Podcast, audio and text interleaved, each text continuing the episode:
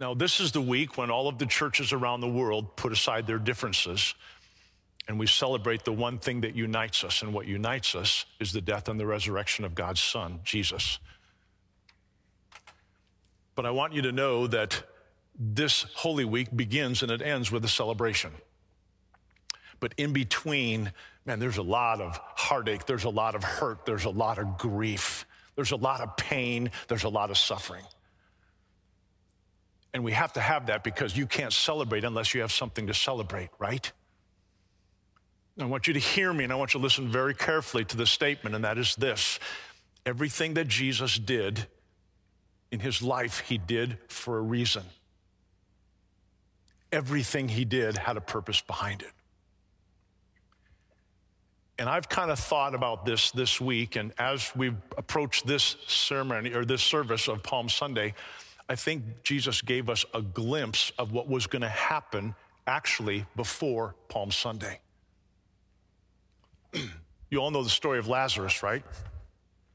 I don't know if you know this, but the story of Lazarus happens just a few days before Palm Sunday. Just a few days. And I want you to think about this. Here's Lazarus, he's from Bethany. That's where Jesus spent a lot of his time at the home of Mary and Martha and Lazarus because they were really good friends. they were very close and Jesus is away from the house. And guess what? Lazarus gets sick and he dies. And then Jesus comes back. And here's what I want you to remember. You remember when Jesus came back to the house, a funeral turned into a celebration. Mary and Martha were sick to their stomachs. They have gone through the, the, one of the greatest pains that they've ever known. And Jesus comes to them and says, I am the resurrection and the life. He that believeth in me, though he were dead, yet shall he live. Do you believe this? And what did Jesus do? He raised Lazarus from the dead. I wonder, I can't help but think that Jesus was giving us a glimpse of what was going to take place on Holy Week. Stand with me out of respect for God's word. And I'm going to go to the book of John. I'm going to read John chapter 11, verses 55 through 12, verse 1. When it was almost time for the Jewish Passover, many went up from the country to Jerusalem for their ceremonial cleansing before the Passover. They kept looking for Jesus. And as they stood in the temple courts, they asked one another, What do you think? Isn't he coming to the festive at all? But the chief priests and the Pharisees had given orders that anyone who found out where Jesus was should report it so that they might arrest him. Six days before the Passover, Jesus came to Bethany where Lazarus lived, whom Jesus had raised from the dead. This is God's word for God's people. Let's pray together. Father, today, once again, I declare Hosanna, blessed is he who comes in the name of the Lord. And it's in Jesus' name I pray. Amen. You may be seated.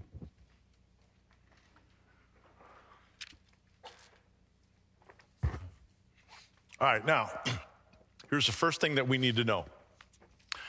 The story of the triumphal entry is recorded in all four of the Gospels. Now, here's why that's important. Whenever anything is recorded in all four of the Gospels, that means that something critical is coming.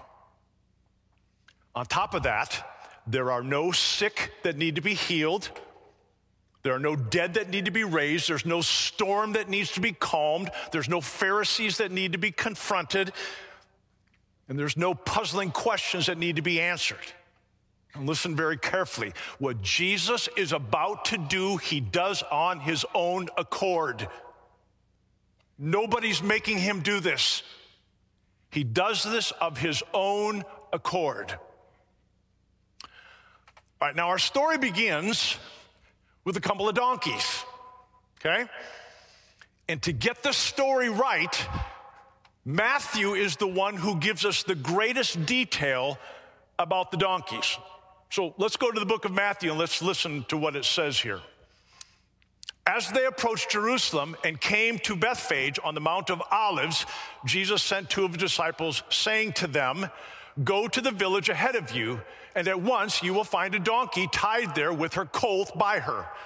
Untie them and bring them to me. If anyone says anything to you, say that the Lord has need of them, and he will send them right away. All right, now, I'm gonna go back a little bit and do you remember where it was that they went to get the donkey? It was Bethphage. That's what the Bible just told us. He sent the disciples to Bethphage to get the colt, to get the donkey. What I need you to know is this Bethphage is the place that they always went to get the paschal lamb for the Passover. I will say that again. There's a reason why Jesus did everything. He sends the disciple to get the donkeys because this is the place where everybody went, the chief, the priest went to get the lamb that was to be sacrificed on the Passover. Aha! Right? You see the connection there? All right, now, so Jesus gets on the donkey Actually, he gets on the colt of the donkey. There's two of them. Mama donkey is with him. He gets on the colt of the donkey and he begins to make his journey to Jerusalem. In doing this, he is fulfilling an Old Testament prophecy. Here's the prophecy Rejoice greatly, daughter Zion. Shout, daughter Jerusalem. See, your king comes to you, righteous and victorious, lowly and riding on a donkey, on a colt, the foal of a donkey. Oh, I love it how the scriptures are so detailed. Now, here's what I want you to remember. In the Old Testament, whenever a king would come into his new kingdom, he would always come in on a horse, not a donkey, a horse. And the taller and the bigger the horse, the better. When the king came in, they wanted people to be able to see their king on this powerful animal riding high, and they wanted them to see him way before they even got close to him. But Jesus comes on the colt of a donkey. Why? Because Jesus' message is this coming in on the foal of a donkey means he's coming in peace. So there's two things that we learn right away. And here's the first one Jesus came as a gentle king. And the second thing, that as a righteous king, bringing salvation to his people. This is how Jesus is going into Jerusalem. All right, now, I need you to go with me now to Jerusalem, and I need to tell you something. The Roman soldiers missed it. They missed it. You see, right now is Passover time, and Pontius Pilate is in town, and he is given this instruction. Under no circumstances is there supposed to be any large groups of people getting together and creating riots. Keep the peace. And by the way, be on the lookout for this man named Jesus. Now, why would they want to be on the lookout for Jesus? They'd heard about him. They know that he was a good guy. They'd heard about all of these miracles that he's performed. They knew all the things that he's done. But the reason that Pilate told them, be on the lookout for him, is this reason. The church leaders hated Jesus with a passion. And he knew if there was a time when they came together, if there was a confrontation, it would be trouble. And so Pilate tells them, they call him the King of the Jews. So, what do you think the Roman soldiers were looking for? They were looking for Jesus, this King of the Jews, riding in on a horse. And what does he do? He slips in through the gates on a donkey, and they missed it all. I want you to understand something. Jesus, the way he entered into Jerusalem, is an acted out parable. And this is what he's saying I am your king, but I'm not the king you expected. All right, can I just pause there for a second and ask you a question? Have you ever encountered Jesus and he's not what you thought he was going to be? Now, the Bible tells us that the journey that Jesus had to make on this colt was about, well, three miles. And I just want to tell you again about this colt. One more thing. This colt was one of those colts that was obviously low to the ground. So if Jesus would have straddled the donkey, this colt, you know what? His feet would have almost touched the ground. So Jesus is a little higher than the crowd, but not very much. Now he has a three mile trip to make. And now he gets on this colt and they begin to make the trip with the disciples. And then something begins to happen. You know what happens, don't you? People start gathering on the side of the road. And as they gather on the side of the road, they start throwing their cloaks down. And then they start waving these palm branches in the air. By the way, did you see me doing that this morning? Great job, didn't I? A little boy in front of me told me I was doing it wrong.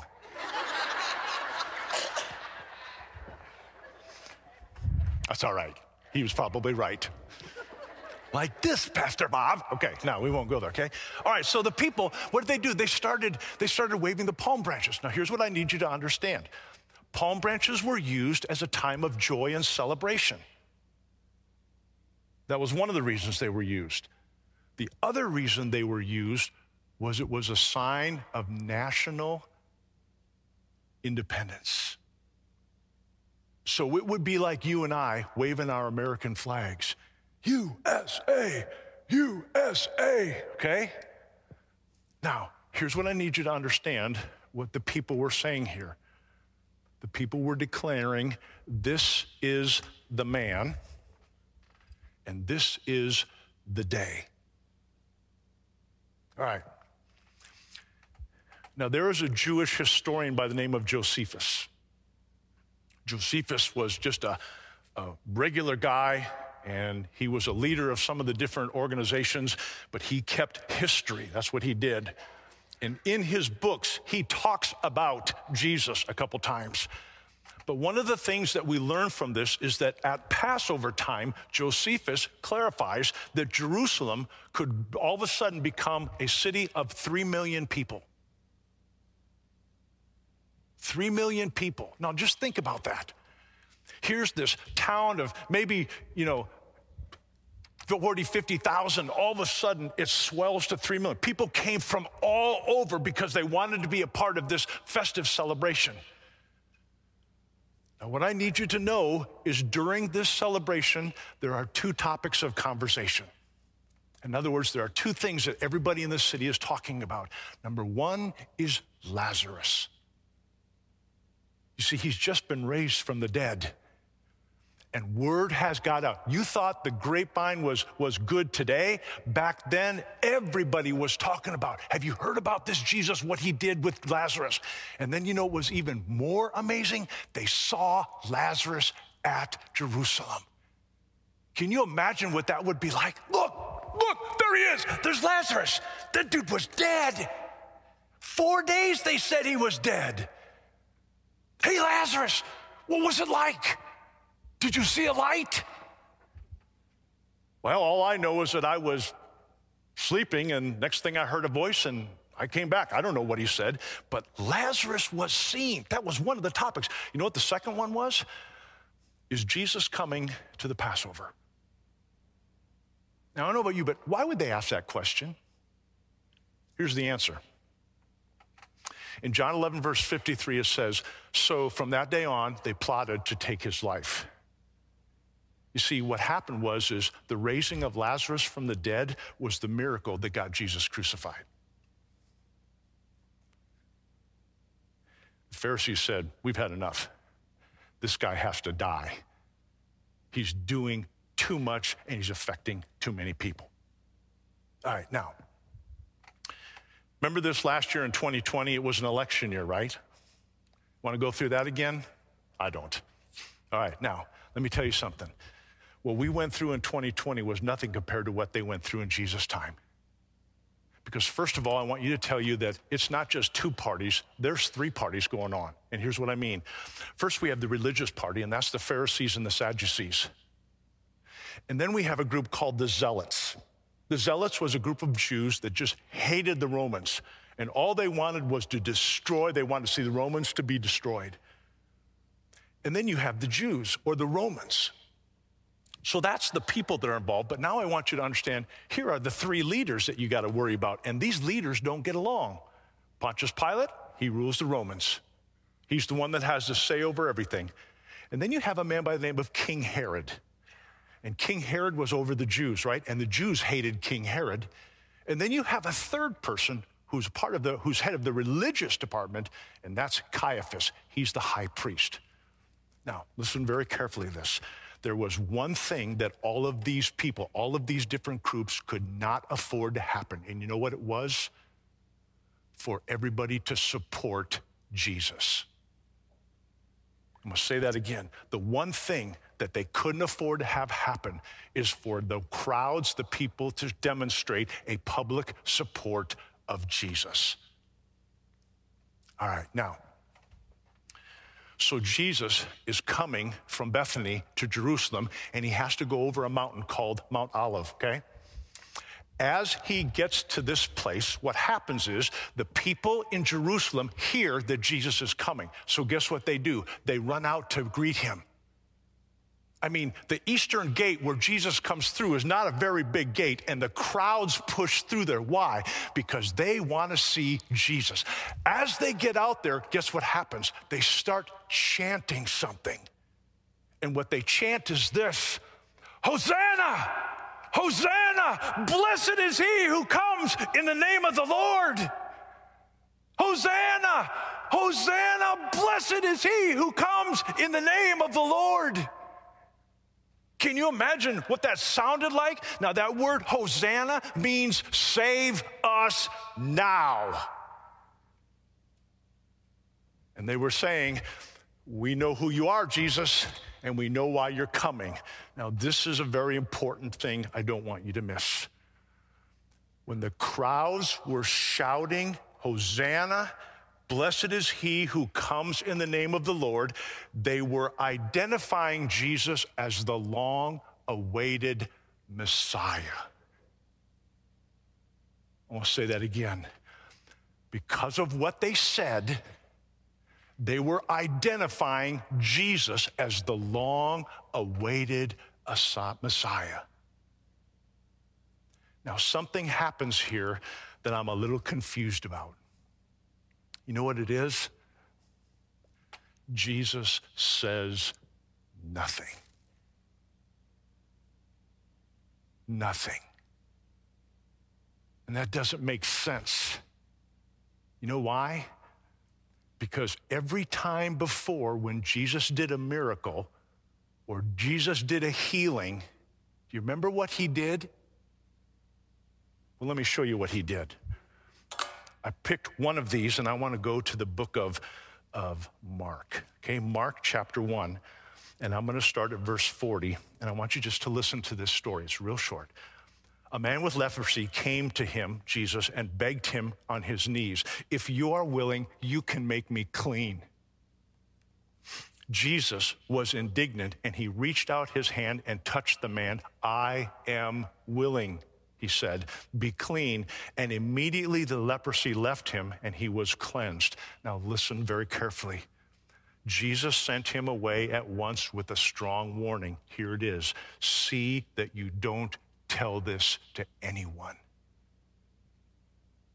But go show yourself to the priest and offer the sacrifices that Moses commanded for your cleansing as a testimony to them. Instead, the man went out and he began to talk freely, spreading the news. As a result, Jesus could no longer enter a town openly, but stayed outside in lonely places. Yet the people still came to him from everywhere. What happened when Jesus performed miracles or healings? He told the people, See that you don't tell anyone. Why would he say that? Here's why Jesus did not want his miracles and his healings to interfere with his teachings. Does that make sense? You see, Jesus wanted them to come to him, not for what he could do for them, but for who he was. He was the Son of God. And so he tells them, don't go and tell anyone. But now here comes Jesus. He's coming down the hill. People are saying, identifying him as a long awaited Messiah. And what does Jesus do? He says nothing. Why? Because Jesus is telling us this, ladies and gentlemen, it's time for the truth. And the truth is, that's exactly who I am. I am the Messiah. I want to let that sink in. Jesus is accepting the praise, he accepting the worship because he is saying to the people, I am Messiah.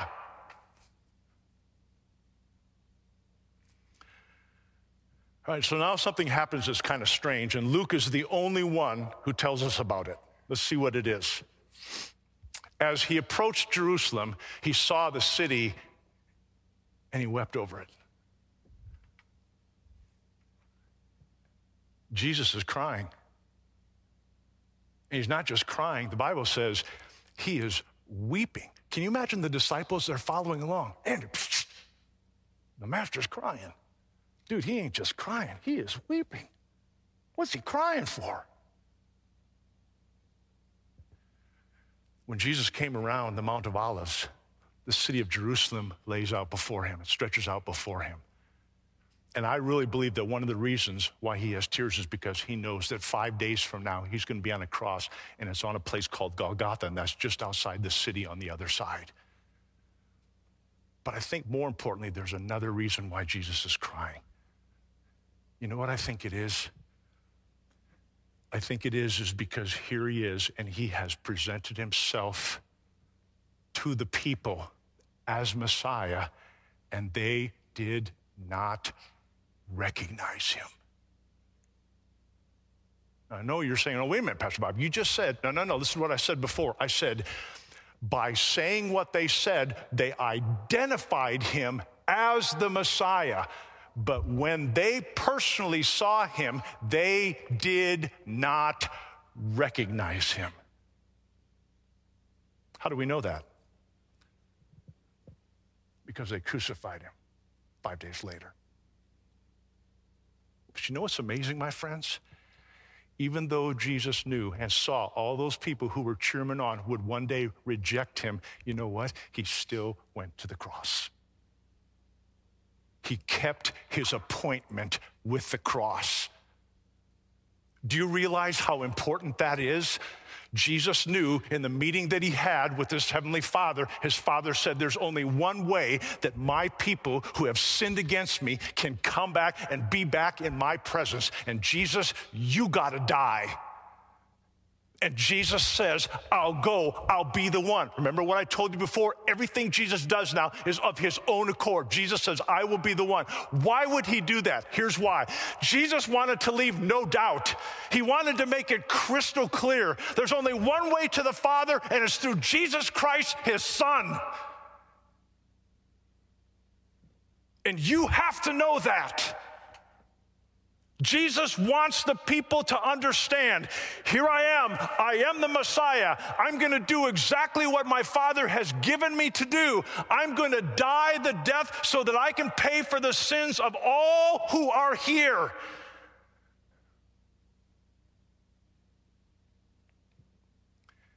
And the disciples praised him, the kids cheered him on, and the parents were woohoo, but they did not understand him Oh, but the leaders of the church hated him. And there's three emotions that they experienced. Here's the first one fear. The Pharisees were afraid of Jesus. They were afraid of Jesus because they didn't understand him. And because they didn't understand him, they feared him, which led then to frustration. That frustration then turns into anger, and the end result was they killed him, right? Now, here's what I want you to do. I want you to listen to this, okay? My dear friends in Christ, Jesus says in John 14, I am the way, the truth, and the life. Now, listen very carefully. When Jesus says, I am the truth, he's telling us, I'm a two edged sword. Excuse me. And because I'm a two edged sword, guess what? I cut both ways. Here's what he's saying nobody can stay in the middle. You have to make a choice. Now, the people of that day had a question. Let's look at the question that they had. When Jesus entered Jerusalem, the whole city was stirred and asked, Who is this? Now, that word stirred means shaken to the core. There's something about Jesus that shook these people to the very core of who they were. The crowds answered, This is Jesus, the prophet of Nazareth in Galilee. All right, now listen to this, and we're about to done, okay? So Jesus comes and he presents himself as the Messiah. And as he does that, his presence forces all of those people who are there to make a decision. They all know they have to make a decision, and it makes them very, very uncomfortable. And my dear friends, this is why Jesus came into Jerusalem. Jesus came to present himself to the world. Not just for those who are there living then, but for the entire world who would ever live from that point on. He came to present himself as Messiah. And to all of those people, three million people, everyone who was there, as they see him, all of them had to answer the question Who is this? And the people got it almost right. Almost right. But I need to tell you, when it comes to Jesus, close doesn't count. When it comes to Jesus, you got to be spot on. So as Jesus now comes and he presents himself to all of us here once again today, if you haven't made that decision for Christ, guess what? You're here today because Jesus is presenting himself to you as Messiah. And you have to make a decision. You want to know what the answer is? The Bible tells us. Because it's not just being close, you have to be spot on. Here's the answer Simon Peter answered, you are the Christ, the Son of the living God. That answer, and only that answer, gets you into eternal life with the Father. You want to know why did Jesus come to Jerusalem? To present himself as Messiah but also to force you to make a decision.